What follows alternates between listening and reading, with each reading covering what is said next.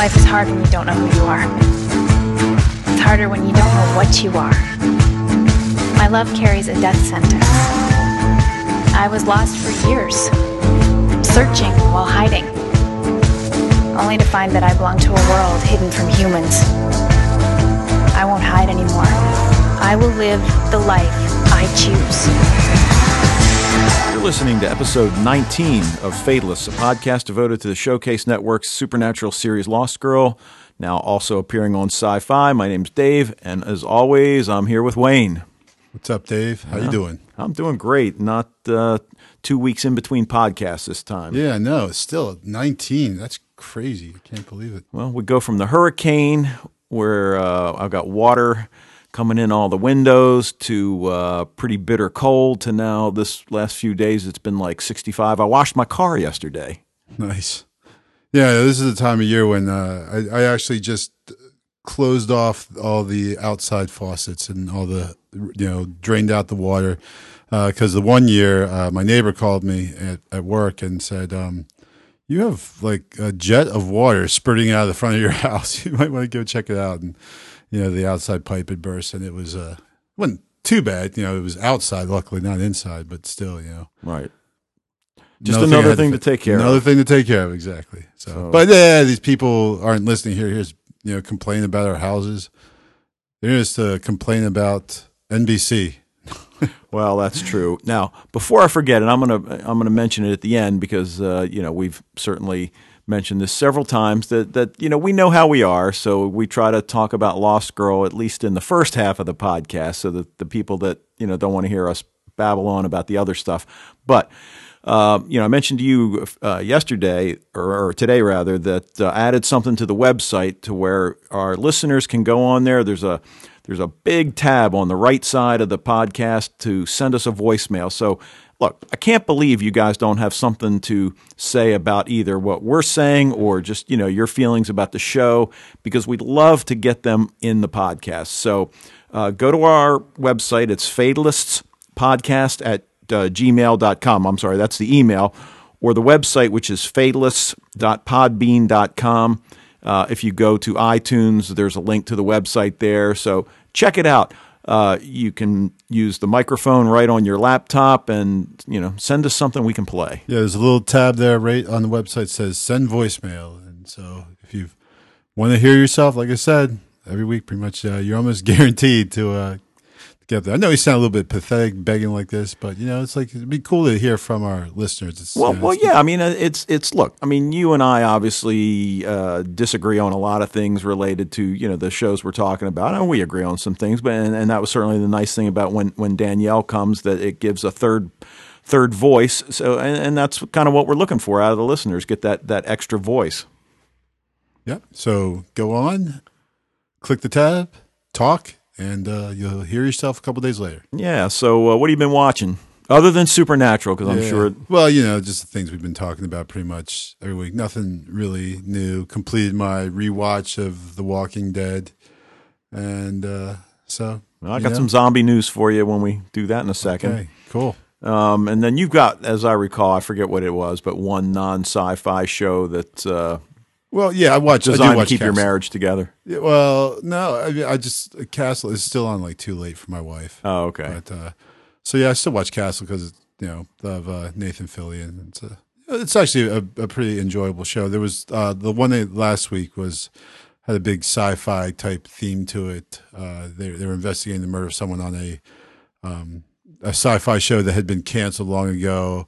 But was still popular, had a loyal fan base, and you know it's funny because Nathan Fillion Right, and everything, right. and so uh, they're obviously referencing not just um, Firefly, but you know, also suggestive of like Star Trek and all these other shows that um, do these brief candles. That uh, uh, so it was it was it was funny, and to hear like you know some of these lines they gave Nathan Fillion about it, where because he he hates the show, right? He's just like that show was terrible. Yeah, so Right.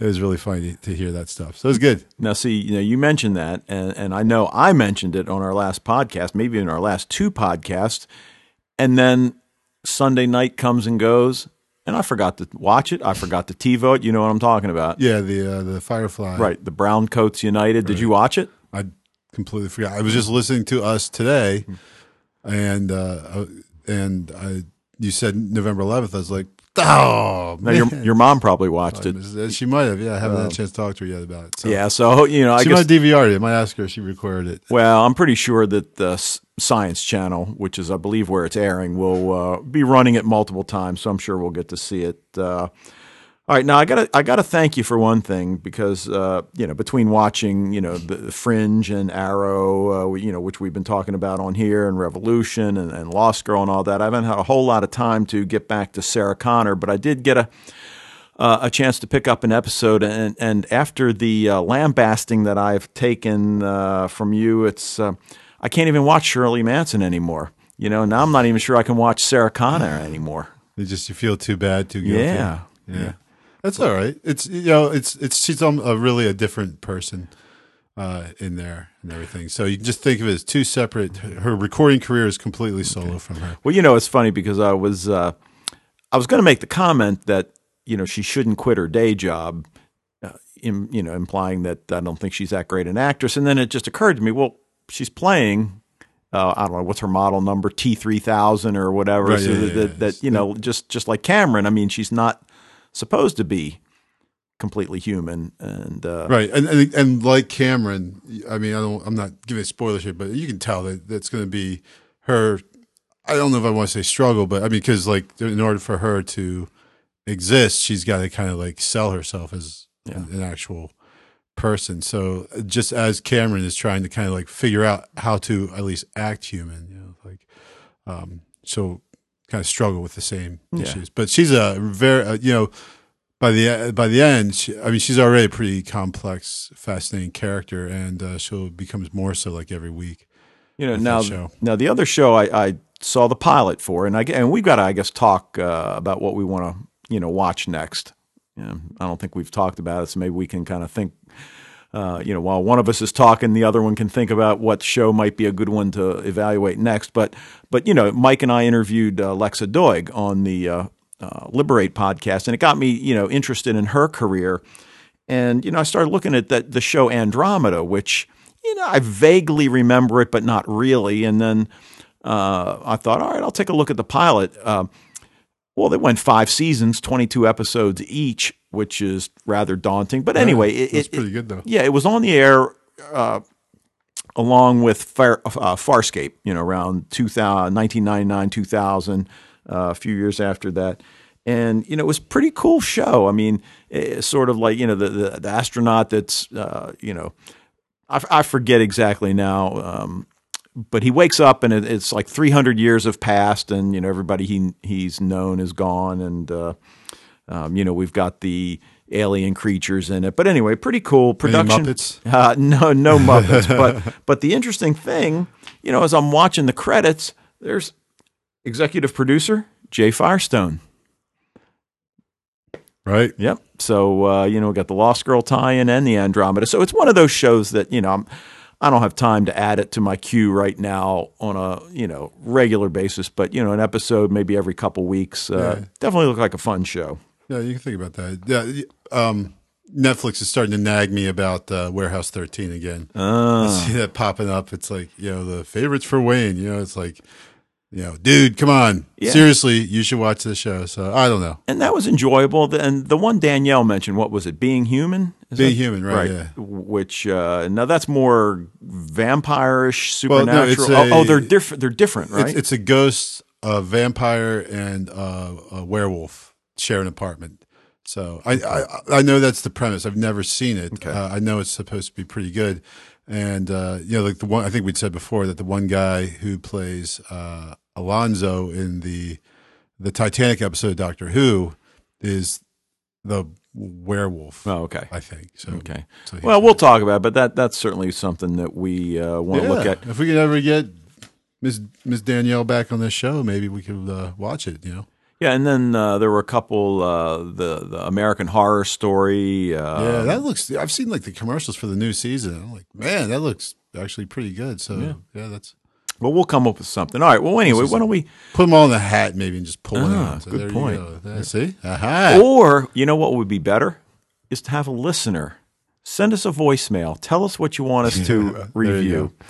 All right, there Yes. we go. All right, so uh, let's take a look at a, bit, a little bit of news, and uh, you have to be living under a sci-fi rock to not know that uh, uh, you know we're going to have more Star Wars, and that Lucasfilms has confirmed that uh, Toy Story three writer Michael Arndt's going to write the screenplay for Episode seven, Nice. and uh, you See, know, that's I knew. I know. I knew that they're going to do it right. They're going to find like top top notch people. yeah, and, and apparently he's a huge fan as Oh. well. Who isn't? Well, yeah, I'm true. sure there are people out there, but you know. All right. Well, anyway, apparently he's written a 40 to 50 page treatment that's going to bring the saga of the Skywalkers, uh, the force imbibed uh, family comprising Anakin, Darth Vader, twins Luke, and Princess Leia, uh, to a close in the new trilogy. Uh, said to focus on a new generation of heroes and apparent, you know, again, you know, we were talking. Uh, about you know little cameos here. You know, you mentioned uh, in Castle, although it wasn't really a cameo, but kind of the reference. So there's there's possibilities of cameos by Mark Hamill and Carrie Fisher. Um, sources have also said don't discount the possibility that a number of characters from previous Star Wars films could reappear, even the ones that are dead. Well, I know you're talking about Boba Fett, and see, Boba Fett did not die in the the Sarlacc pit. So that's a lot of people make that mistake, and they don't realize that Boba Fett gets out of there in in the overall Star uh, Star Wars universe story. Um, so so Boba Fett's definitely going to be back. Okay, well we got the writer now. Now there's no director yet, but you know what name's popping up? Jon Favreau, I don't know. That's Brad, one that should Brad. Bird.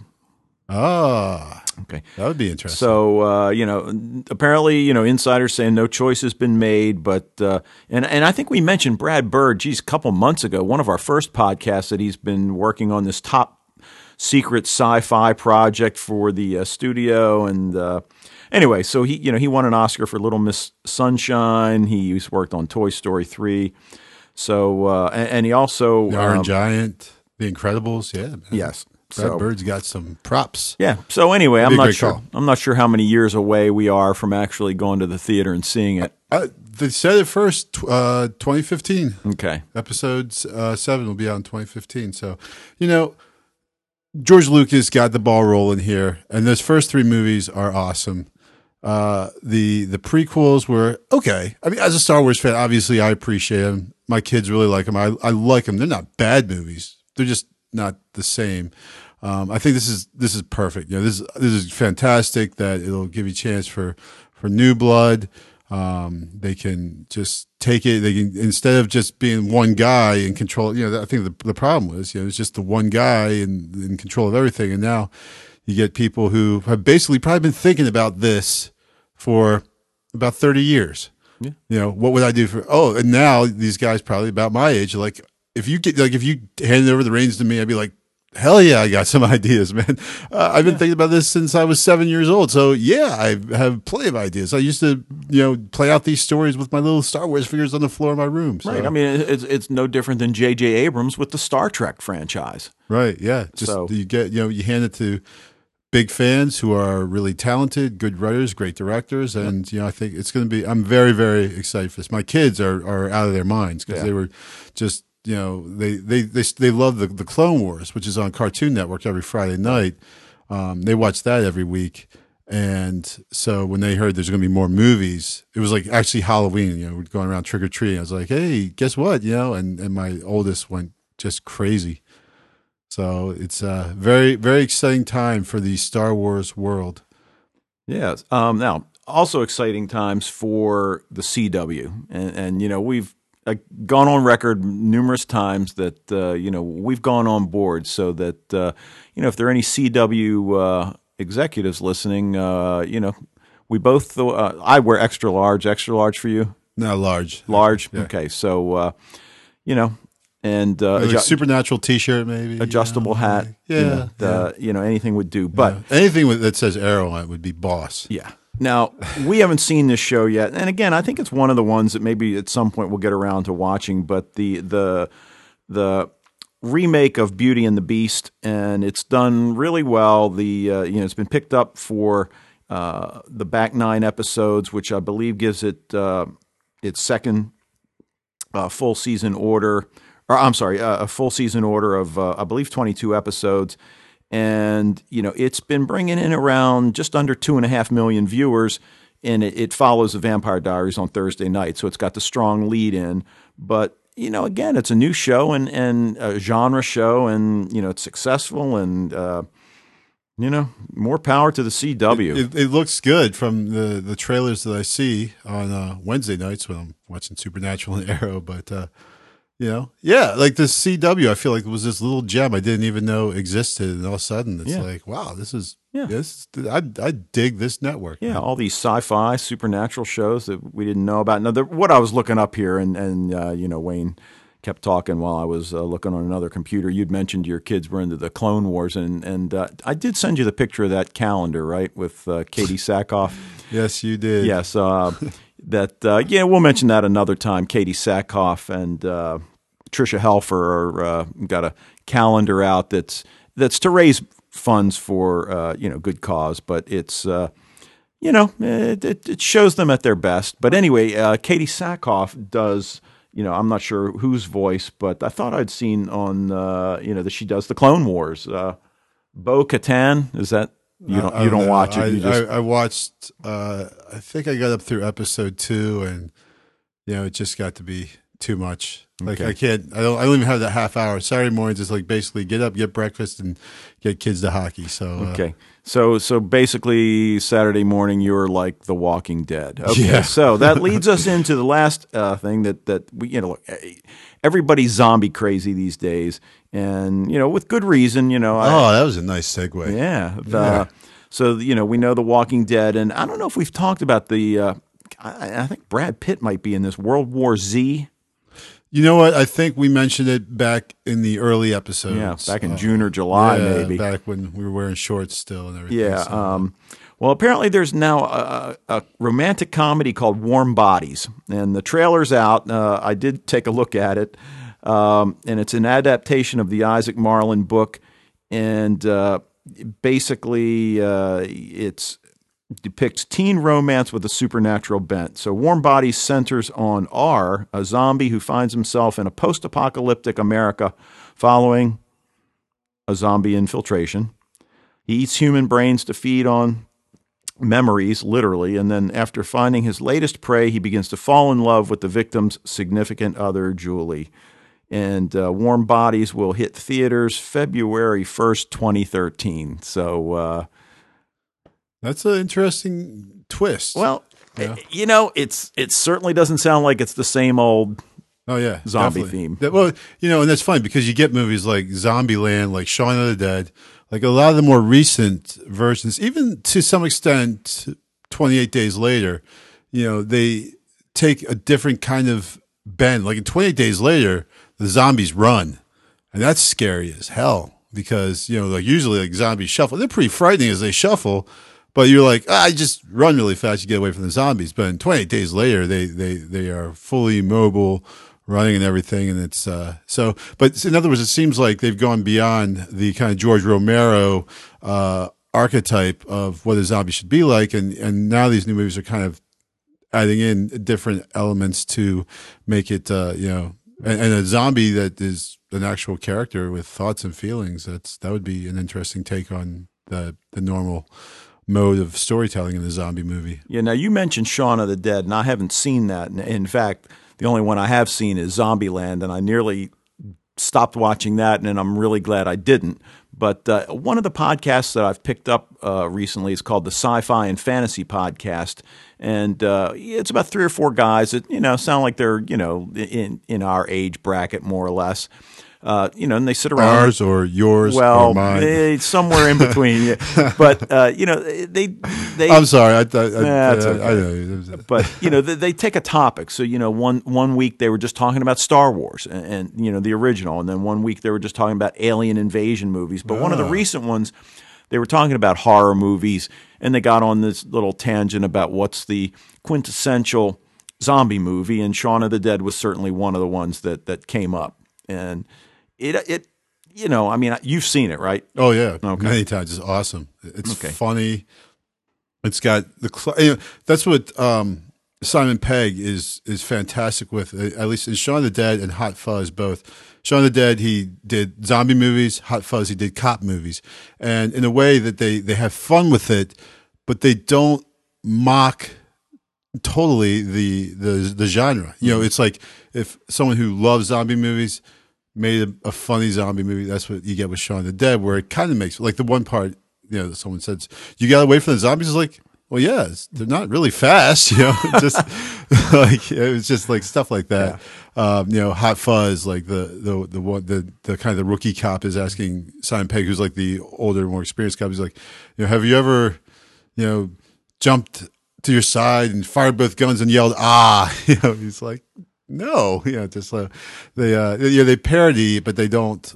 It's it's not like the you know not another teen movie where they completely rip up the genre. They they they work within the context of it to kind of like poke fun at it a little bit, but also they show the, the genuine love for it. So yeah, check out uh, those movies. All right, well, I'll have to do that. Put it on Uh, the list. all of, right. Uh, after all the superhero flicks you got to watch, actually move Shaun of the Dead to the top.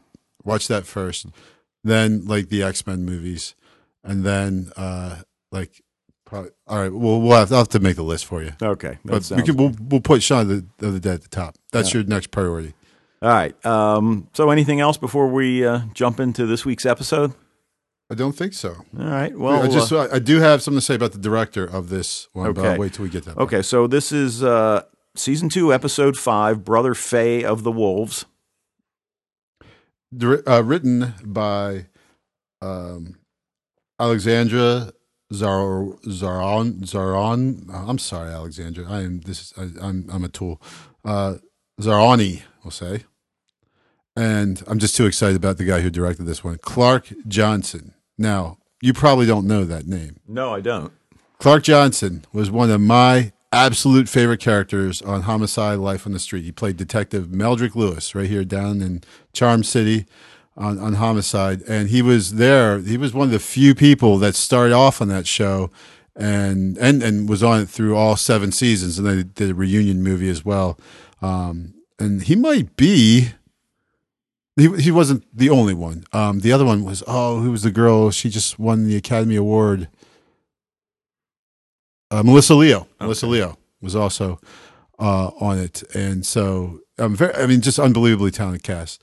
And so, actually, during the show, like around season four, I think he actually started directing episodes of Homicide, and then uh, he went on to direct like some episodes of The Wire, and he's done a lot of, of TV. So when I saw this, I'm like, what the what is what is Clark Johnson doing? You know, making a, a Canadian sci-fi show, and I saw that he was actually raised in Canada as well. So I think he was born in the states, but um, his parents moved to Canada, raised him there. So, and that was awesome. He was. Uh, his, his character was was fantastic. Uh, Meldrick was was a great character. He and he was he's a, a really really good actor. Brought a lot of depth to the role, and uh, you could see that. I think as I'm, I'm watching it, I saw some things that were like pretty neat uh, director. Usually in, in television, the director is almost like kind of like a kind of second banana almost. You know, like you think more like the writer is the important person.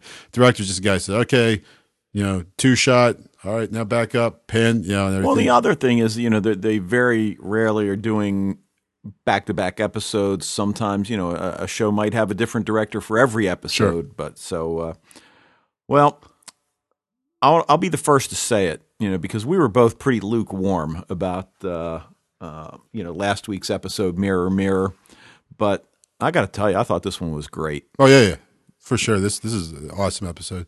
I'm a, a big fan, though. Mel Gibson is not a. Uh, I know it's not popular now to be a, a fan of Mel Gibson, but uh, Braveheart was a just a awesome movie, and uh, so a lot of this obviously is kind of you know reminds me of like Braveheart. Oh, yeah, stuff. absolutely. Um, all the flashbacks and everything. know. Yeah, and and we'll kind of talk maybe talk about those as a chunk. Um, interesting opening scene though, you know, and, and uh, they're starting to now deviate away from you know almost uh, I don't, want to say formulaic opening scenes, but uh, so we got Bo, Kenzie, and Dyson strolling down Main Street of uh, of uh, Faytown.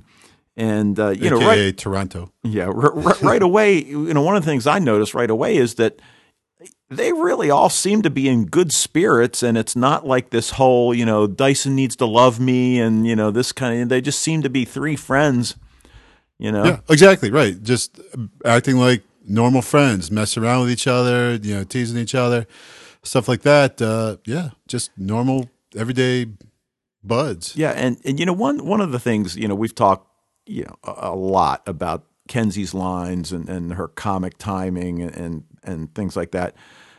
She was pretty annoying this week, at least to me. Oh, But this was the one. Wow. This was the one that wasn't. You know, when she's talking to Dyson, you know, because because you know we we then find out that they need Dyson's help. That you know they've got this uh, shirt with blood on it, and they need him to sniff it. You know, Yeah, to see if funny, it's yeah. to see if it's blood. And he said, you know, he tells her, yes, it's blood. And well, we knew that. You know, it's cow blood.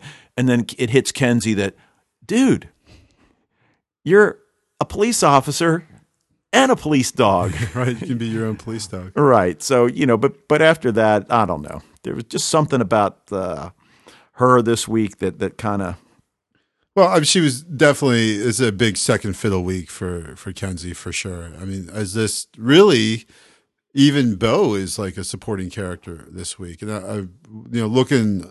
You know, seeing some of the buzz online about this, a lot of people were kind of critical. Well, I don't say a lot. I saw at least one person that was very critical of this, saying like, "Oh, you know, he's not the focus. You know, he can't be. You know, Kris Holden-Ried can't hold the show up." Yeah, that was like, what are you see. talking see about? I mean, man? that's the kind of thing that that you know. Look, as much as I love Bo, I mean, I love Dyson. I love them all. I mean, you know, heck, I, I'd like to see a trick centric uh, episode. yeah, yeah. And and you know, really, I mean, I think that just adds so much more. So wow, that's Sure. Yeah, it's not like he's taking over the show. I mean, he's like got one episode. He's the focus of, right? I mean, it's, did that happen with Kenzie yet? There was no, not really. Yeah, not really. Yeah. Well, maybe last week a little bit with uh, the Baba Yaga, yeah, and then uh, where she kind of takes center stage for a little bit.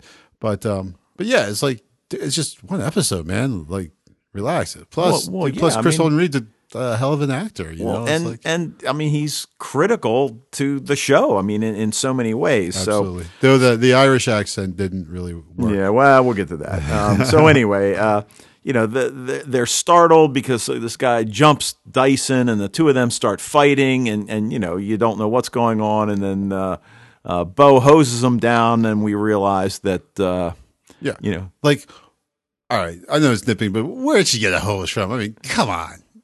they were on the street. I mean, you know, um, but m- more to the point. I mean, really, the whole point of this scene Is to get Kris Holden-Ried's shirt off. Thank you. Okay, and and uh, you know there it is. So uh, well, anyway, so we learn the uh, you know the the guy that has attacked him is uh, uh, a lifelong friend, Cayden, and, uh, and you know I finally did see how they spell it C A Y D E N, I believe Yeah, it that's is. that's Okay.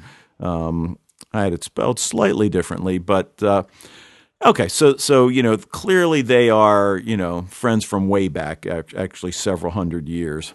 Right. So, Yeah. Back in the times, and like I said, uh, you know, men were men.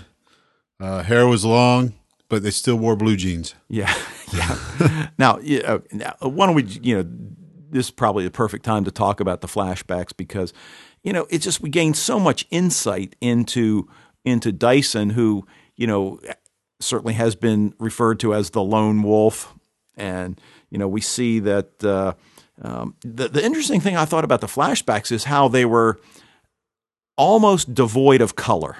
Right. You know, I mean, there was color, Very, very, very little. It was almost like a, a kind of like a, like through a, a like a greenish filter that they. It looked like they filmed everything. Yeah, and, and just oh, I, I just it was awesome. I mean, it, it just I, I'm- I'm not sure, you know, what it was about it, but it just really captured me. So you know, we learned that he was you know once this fearsome warrior in the service of a king. We don't you know we don't know.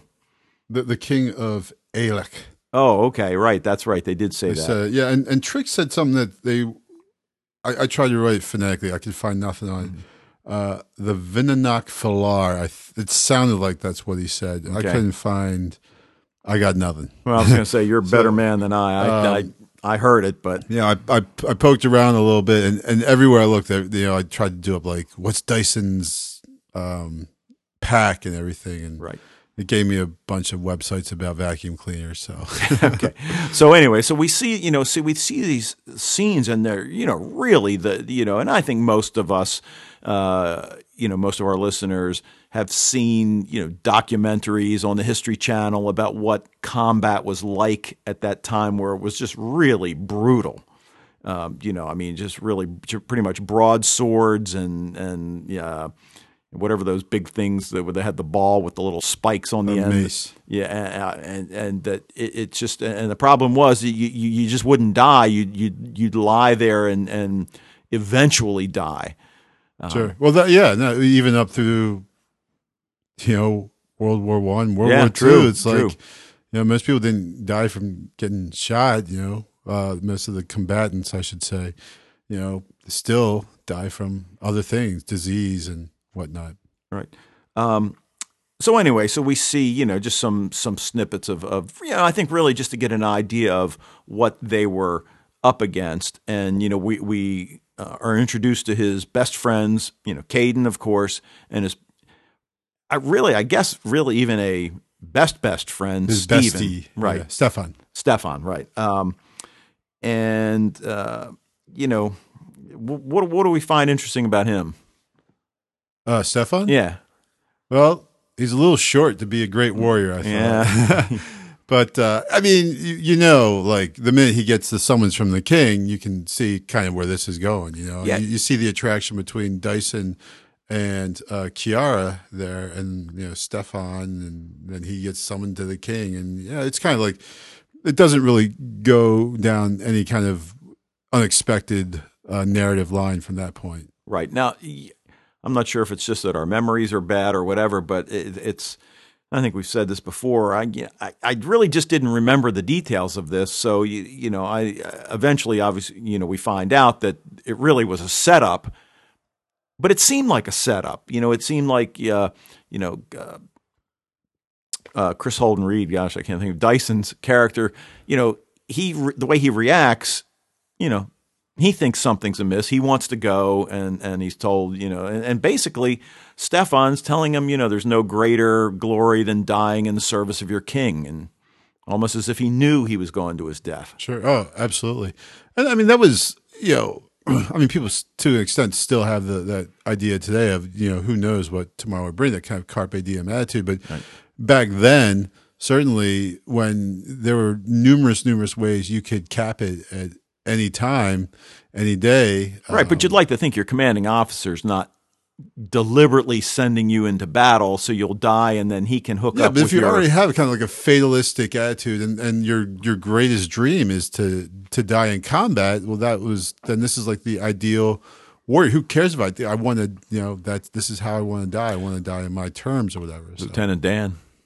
like Lieutenant Dan, Yeah. right? Exactly. So Lieutenant Dan. Well, the other, you know, again, the other interesting thing we find out about Ciara is that uh, apparently she is uh, not only a healer, but a trainer of warriors. Yes, Right. she uh, is. Her mother was uh, Scáthach, but or she might pronounce it Scáthach. But there's a whole bit. Do you want? Should I go into it now? Yeah, sure. Yeah, let's go into Yeah. it. Okay, so there's actually a, a, a big tie-in now. This is gonna be interesting. So Okay. prepare yourself. I'm ready. All right. So Scáthach was a uh, uh, she was a Scots woman, a uh, and she was trained warriors, and she actually trained our man Cuchulainn. If you remember, we talked about Cuchulainn when, Right. when Danielle was here. Who was like the great, great Irish warrior. So as she's training Cuchulainn, um, you know, people die. Um, he sleeps with her daughter. He sleeps with her, and he sleeps with her sister, Aoife. Oh, So and and then there's the whole thing with you know the who then he has a son with Aoife. He doesn't know it. Remember the son comes later. Cuchulainn kills the son. and Everything. So um so there's there's a couple tie-ins here, right? There there is this potential tie-in actually with Bo's parentage, right? With Ciara as being maybe this kind of maybe this long lost cousin or something of, of hers, as Aoife and Scáthach were uh, were sisters. So, um, kind of interesting little turn there. Well, another interesting turn, you know, and we've already had one experience with you know, this mythological character, the Norn, and you know, we we knew from the last you know run in with the Norn that that uh, Dyson had made a bargain or tried to make a bargain. Well, now we know what the bargain was. Exactly, and so does that resonate? Right? He failed in the past to save his friend Right. because he wouldn't make the deal. So when he does it with Bo, you know, it's, it's even more than his best friend, right? It's the Right. woman he loves. So he's, you know, he's like not going to make that mistake again, Right. no, no matter what. And we and we see, you know, really that motivation behind that decision that he made. Right. Now, did he walk away pretty quickly? I mean, it's you know, you Yeah, yeah, almost, yeah, he scrambled away, didn't yeah, he? I Like- mean, you almost thought he would stay and you know, like, well, come on, can't we negotiate here? I mean, you know, let me give you, you know, something else other than my wolf. But- yeah, the Norn, man, I I hate her. yeah, but uh, so yeah, it- it- so again, you know, it's all of these things. You know, eh, you know, you add one plus one plus one, and then you know, you start to see, you know, how he's, you know, become the the wolf that he is. Well, it's funny because I don't really see him any different. Like I don't I don't think he's that much different in you know present day Canada than Mm-hmm. he was back then in in Northern Ireland. right. That he was basically the same character, the same you know, he's still kind of he's part of a pack but still on his own a little bit. Um, he doesn't think like the rest, he doesn't act like the rest.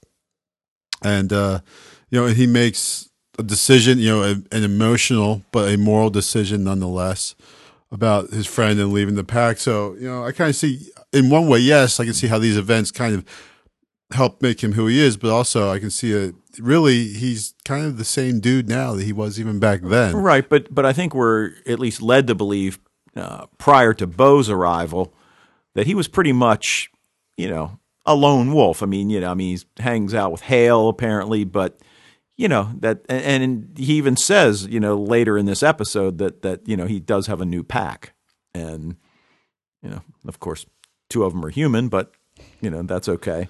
Yeah. Um, so you know, we find out that you know that he left the pack for undisclosed reasons, right? That that you know the whole idea with wolves is that they generally serve the king until the king dies, Right. and and you know we find out you know certainly why you know he left um, once he finds out what the king actually you know actually did, and that was interesting that that uh, um, you know when he draws the sword to go you know kill the king, you know It was like, uh, whoa, yeah, you, yeah. Cayden and all those guys like, no, no, you Right. know, and so he's like, but wait, you know, like he's like, I'm, I'm your boy, like, Right. yeah, but jobs protect the king, you know? Right.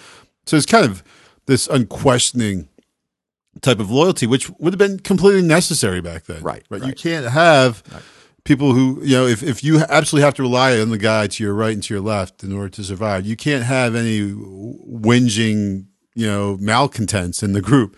Everyone's got to be on the same page, and so you, with that, you have to accept that the, what the king says you do, no matter what. Stefan understands that. I, I he just I don't know if Stefan understands the reasoning behind the king's decision. You know, I think Right. probably he probably did. I mean, he must have known the king showing interest in his wife. Well, you know, like it's not like that escapes your notice. Yeah, which you know really is.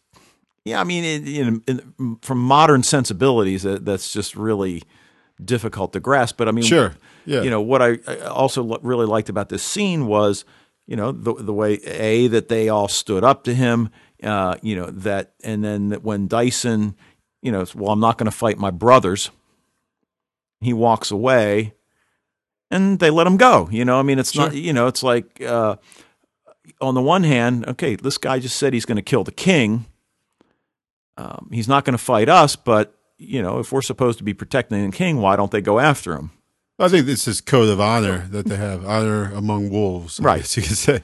Um, that If they you attack know- the king when we're here, when we're or when we're with him, then we'll stop you. But you know, but uh, So it was, it, yeah, it was, it interesting to see that for sure, and uh, just to get that angle of of Dice, and actually just to get some backstory. This is the, really the first backstory we've had on really anyone in this show. Yeah. Period. yeah, We don't know where any of them really are. If we get little hints, like from Kenzie, from Trick, from Bo, hints here and there, but Right. We get a little bit about Trick being the Blood King and you know all that, but Right. but this is probably the most extensive backstory we've gotten. absolutely.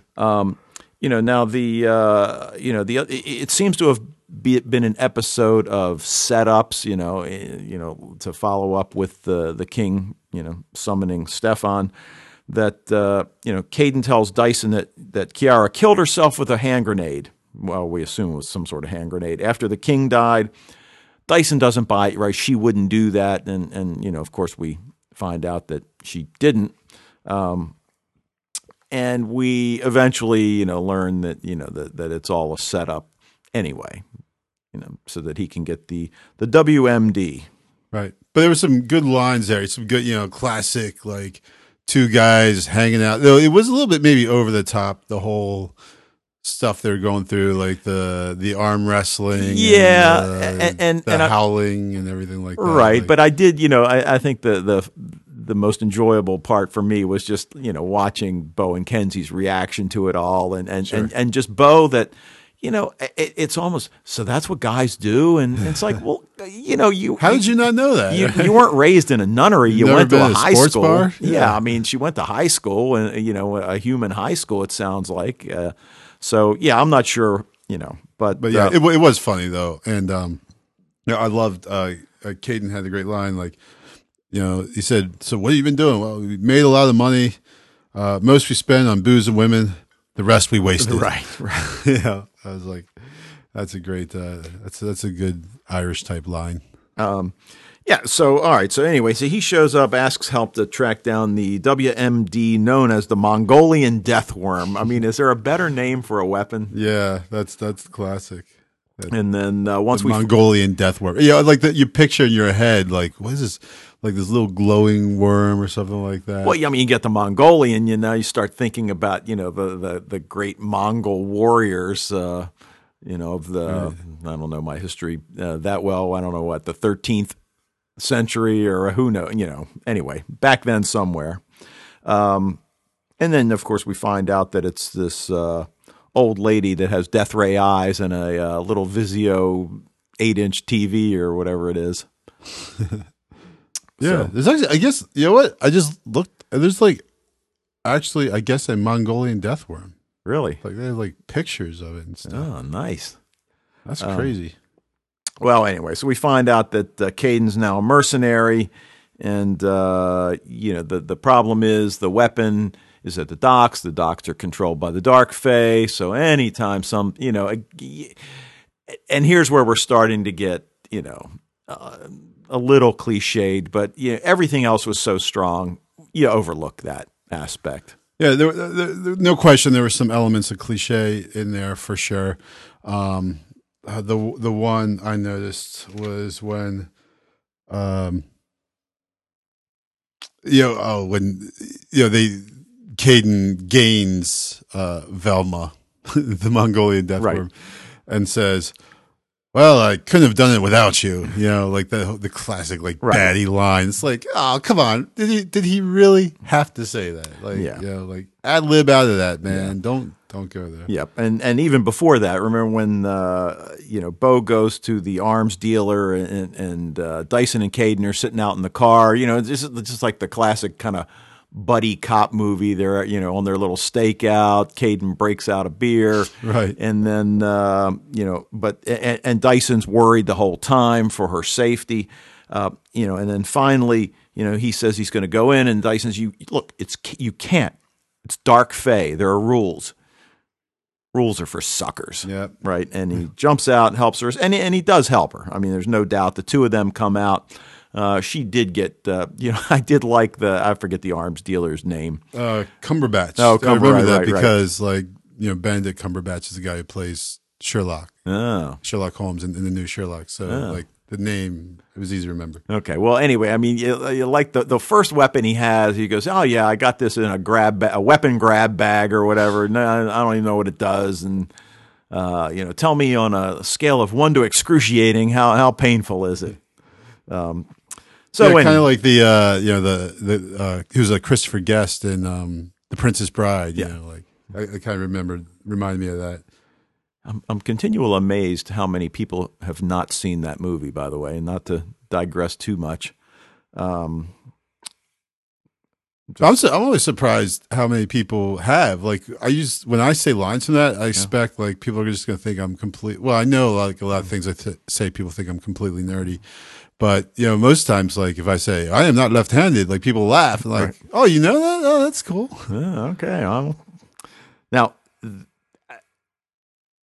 what totally came out of left field for me here was after you know uh, they get you know they they get away, and the next thing we see, Bo has been healing, and I'm making again the little finger quotes with Cayden. Yeah. Meanwhile, Right. that that you're right. That was that was pretty surprising. right, even though Dyson offered, right? Did he? I think he offered it. Yeah, I mean, she's got her hand all bandaged up, and he's and they're, I think it's when they're getting into the car. Maybe. Uh, Yeah. I'll take your word for it. Okay. Um, so so you know the two of them they you know they're you know going at it, and then they come out the next you know whatever. And you know, there's Lauren, Kenzie, and Dyson waiting in the liv- living room, like you know, like the uh, the parents waiting up for the uh, the wayward teens. Uh, There's like only one person in this room I haven't slept with. yeah, oh, good point. and uh, Yeah. that's that's that's an awkward, you know, morning after. So, uh, you know, yeah, that was, and, and I guess at this point, you know, she's been baking all night, and and the the whole, you know, again, Kenzie's lines. What I said, you know, when we started uh, talking about this episode, that she was a little annoying, and it was just a little. She's just, just a little bitchy, you know.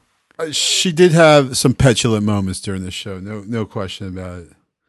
Um, so yeah, I mean, I'm kind of with you there, but like I said, I mean, I, I just think they she didn't get like probably her usual number of lines, so they just give her like these kind of throw off lines every now and then. Yeah. uh, most of the time to. Oh, as, as always being like the counterpoint to, to what's actually going on, the kind of the naysayer or whatever. So Right. But uh, now we got another twist, and that's Lauren's apparently run away from the ash. Apparently, the word is out that uh, you know all uh, all passes have been you know called back, and you will be restricted to quarters. And uh, you know she just freaks out and goes to Bo, and and and she really does seem freaked out. You know. Yeah, no doubt about it. And you know, we had said how this Ash is definitely different from the old one, and Lauren says that straight out. She's like, "Man, the other one was kind of laid back about a lot of this stuff, but you know, Yeah. not this guy." Yeah, and, and we didn't think the other one was that laid back until we uh, have been introduced to Lachlan. Now, Kenzie's not happy until she finds out what a good baker uh, Lauren is, and that was funny. That was one funny scene when it was the whole uh, sex scene with uh, with Bo and Cayden. Uh, you know, juxtaposed against you know Kenzie lying on the couch making all of these what you think are sexual sounds type noises, and Right. she's she's eating the cupcake. Right, right. You know, well, I can bake more, more. yes, you know. Yeah. Well, it, I, you know, I like how when uh, you know when when Bo and and Cayden first come out, and they ask Lauren about it, and Lauren goes in this kind of nerdy technical you know discussion of like who who would do that anyway. But uh, but Kenzie goes, oh, she just totally took all the fun out of Yummy. Yeah. Yeah. So it's like And then Bo is like, uh, "Miss miss your lab much?"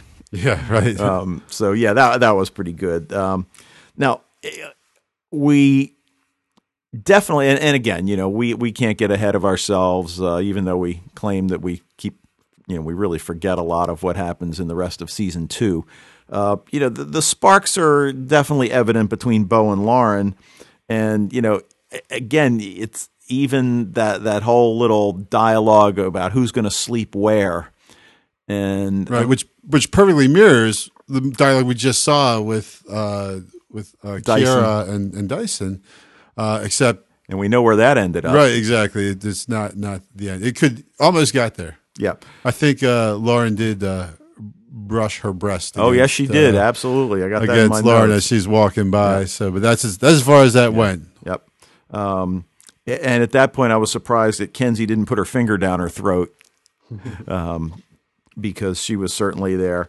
Uh, let's see. Oh, the uh, well, the, you know, so they get the worm.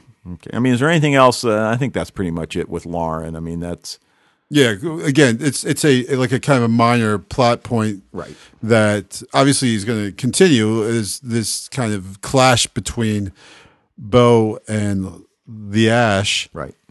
And this is just kind of like the first warning shot here. And uh, Well, the so- other thing is, is just like the relation. You know, it's like relationships gone wild. You know, the uh, you know, I mean, the relationship between you know Bo and Kenzie, even though it's it's you know, there's nothing sexual at all. Uh, you know, but but that's kind of you know tenuous. Uh, you know, certainly you know Bo and Dyson. Uh, Bo and Lauren still, you know, you know. She says to Lauren, you know, you're not mad, are you? Well, why would she be mad? I mean, it's like you're not, you know, you and Lauren aren't in a relationship. Why should she be mad? Yeah, and there was actually even that scene with Bo and Lachlan where you're just like, "Am I am I missing this, or is there like a little bit of sexual tension even in this when it's a very antagonistic relationship, but but yet it's you know there's like that kind of it, it's not as overt as the others, Right, but there's that sparring going on between the two of them. Sure. um, and and uh, you know, I mean, that was pretty pretty interesting because you know the the you know the last episode, Bo's come on board that she's going to be his uh, freelancer. Um, and I mean, look, it certainly has to count for a lot that she brought um, the Mongolian death worm. Is that what it's called? Yes. Okay, Mongolian death worm to Lachlan. Well, Velma. Okay. So, you know, now I guess you could argue, well, what what else would she have done with it? You know, it's not, Yeah. not like she wants to. Uh, I would take over the world. yeah. So, um, you know, and, and again, you don't even get the idea that that Lachlan is that type that you know wants to take over the world. So, Well, yeah, well, because you know, you think like you know, she shows up, the Ash. I, I was thinking that as I'm watching, I'm like, he should totally be like, wow, I could totally take out the the Dark Fae with this thing, you know. But he's just like, I'll take care of her. Yeah. know? So it's like, Yeah. really? Oh, I mean, you if you're just handed like this massively powerful weapon, you're just gonna, so. You know, yeah, I, I think there's there's well more to, to Lachlan, and I've said this before. I think there's there's more than the superficial kind of you know kind of like dick that Yeah. he's uh, supposed to be. Obviously, on, on the surface, that there's there's got yeah, obviously there's more to it than that. yeah. I think he he, he started to really reveal that this episode. Yeah, and I mean, for all the posturing that's been going on, I mean, this certainly can only help her standing with the Ash. So, Yeah, no question, and she's going to get paid. and she's going to get paid uh, probably not 160 million or whatever it was she Yeah. she bid. Well, okay. Here's also something like, all right, so this incredibly power, like the weapon of all weapons, 160 only million. went for 160. really? Well, those are that's like that- the, the those are Fae dollars. yeah. I mean, like the, the you know the Montreal Expos cost more than that. You know, like give me a break, man. Yeah, A Rod costs more than that. Yeah, So, the girls that A Rod's waving to. Ah, good point. Um, Not to say that they're you know for sale or anything. It's just a reference to his lack of focus in Yes. the ALCS. all right. Um, all right. Anything else? As far as the Yeah, about the episode. there was there's got to be at least one thing. Okay. Um, well, I just saw we kind of talked about like this importance of brotherhood and family, you know, and we see that, and we would mention how at the end he says, "I got my own pack," which is just a slight little bit of cheese with that line. Yeah, but see, I didn't I didn't see it that way. I, I like the line. Yeah. You know what I didn't like? I like the little reaction shot of Bo like looking up at him like, "Oh, mm. isn't that sweet?" You know, it's just like this kind of Yeah. like I would rather she just kind of like maybe just looked askance or Right. anything, but instead of like looking Yeah. up at him, make this big dramatic thing, uh, because the the reaction shot seemed a little bit like like too sitcom almost like Yeah. like we're gonna hug or something but uh but we said before like this is a family right this is more than just a bunch of people Yeah. hale trick dyson kenzie bo they're a family and Right. and the, you know what he refers to as a pack is essentially the same thing Right. um you know there's also this idea about like trying to escape your past right because you, you can't and and we saw that how many times have we seen that so far Yeah. you know, on on the show Right. So who's trying? I mean, uh, Dyson. Well, I mean, not necessarily escape your past, but like you know, you try to move on, Right. and it doesn't happen. Or or come to terms with your past at Right, least. But right. Uh, So, like, you know, Dyson wants Bo to move on, Mm-hmm. and she's trying to, but it's it it just it's really not happening, right? She's still when they show in the, you know the van, they had that shot where you got Dyson on the you know the the left half of the shot and Ciara on the right, and Mm-hmm. and then Bo right in between. And we've seen this shot done before on the Right. show. Um, and so you see, there's there's tension there still. So she Yeah. she isn't able to leave that behind. Ciara was not able to leave Dyson behind. right. Right after how many hundreds of years, that she runs right into his arms. All right, which begs the question. Why'd she marry Stefan in the first place? You know, you wonder. if, You know, you know, and and probably because Dyson never asked. Or yeah, or you know, as is as it relates to our, our biblical story, she may she met Stefan first. And Yeah. he was Mr. Right, and then she met Mr. More Right. Yeah, But still, you know, she didn't. You know, it was just a little bit of flirtation back then. Yeah, but but no, but but you make a good point. I mean, I, I think that's one of the uh, really strengths of this episode is that it reinforces the whole pack nature, you know, of of our our crew here. Right, and and you have like the pack where you have to swear loyalty to, and you know what is it in uh, it, it, was it Hamlet? Like Hamlet in the beginning, like where you know let's let's make an oath and like oh no no no Julius Caesar, uh, when the they're and I just get nerdier by the second, but you know like the all the conspirators are, are let's let you know Cassius says let's make an oath and Brutus is like no you know if, if Right, you have right. to make an oath that right, then our your- our your- cause isn't that noble. Exactly. Right. And it's kind of the same thing. Like, well, you got the one king, you have to make an oath to swear loyalty to him. Or you have these people who it's just naturally, you'll naturally be loyal to them no matter what. You don't have to say, there doesn't need to be any kind of pact or, or contract or anything.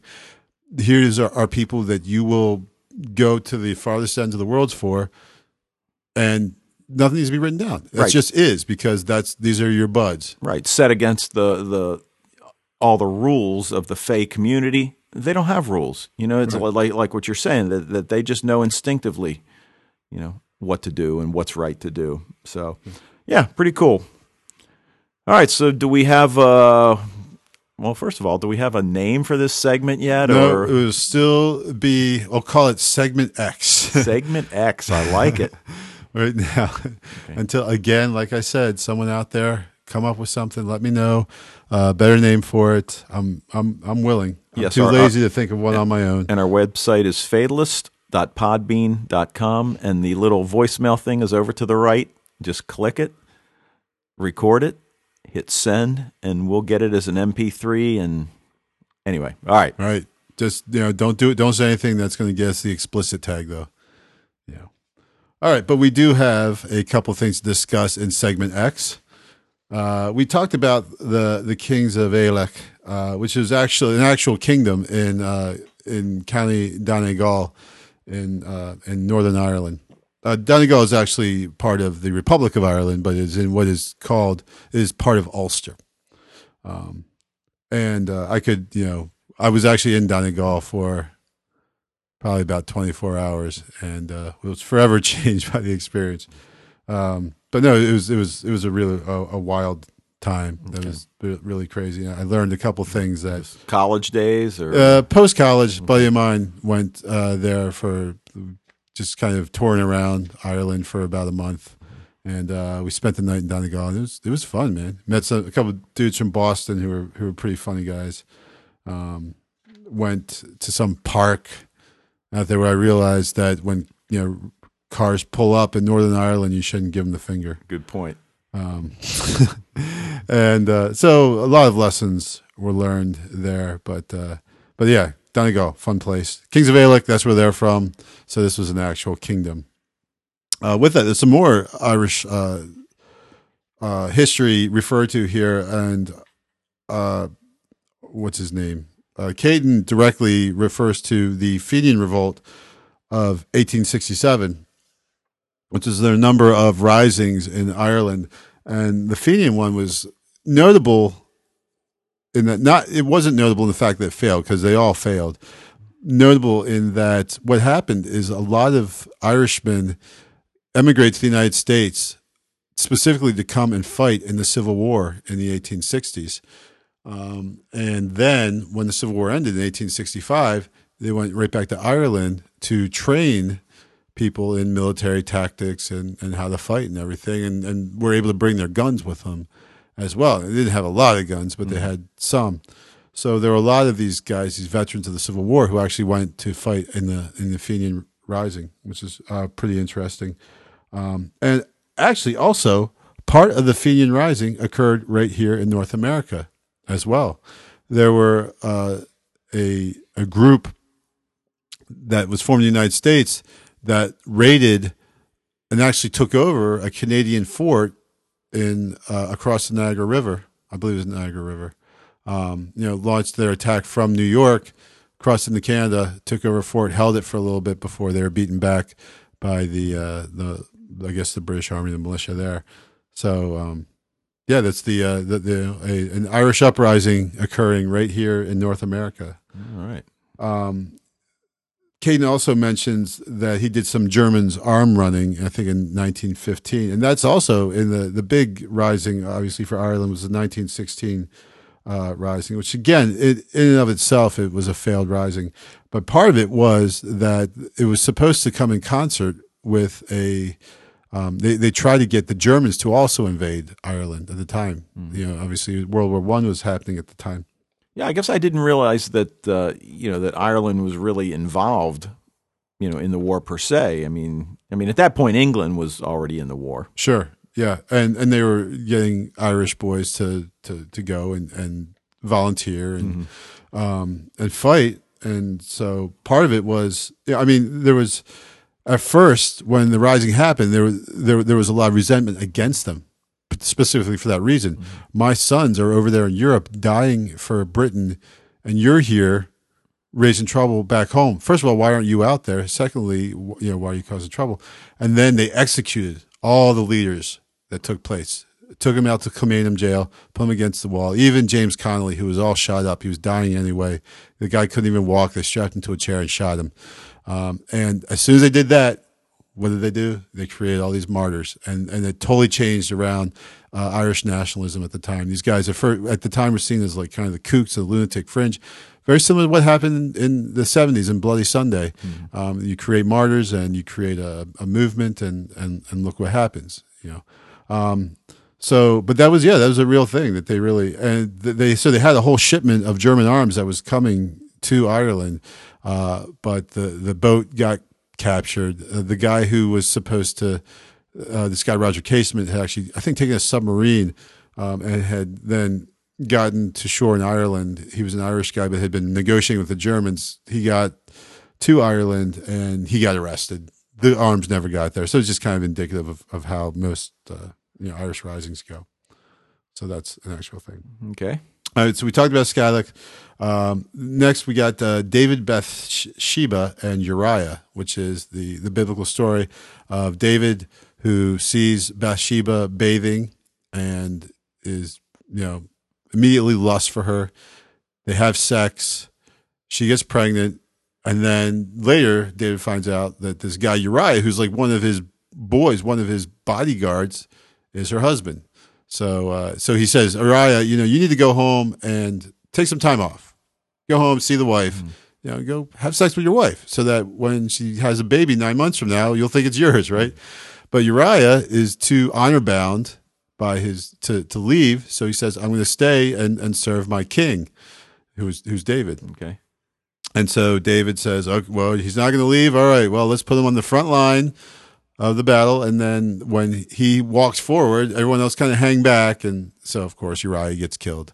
And then the prophet Nathan then rebukes David for this and, and says, you know, bad, bad king and everything. So, uh, but uh, ba- David and Bathsheba actually, the, the child from that union dies, but their next child is King Solomon. So, All right. so, so we obviously see the tie-in Yeah, with yeah. tonight's the episode. strong tie in. Yeah.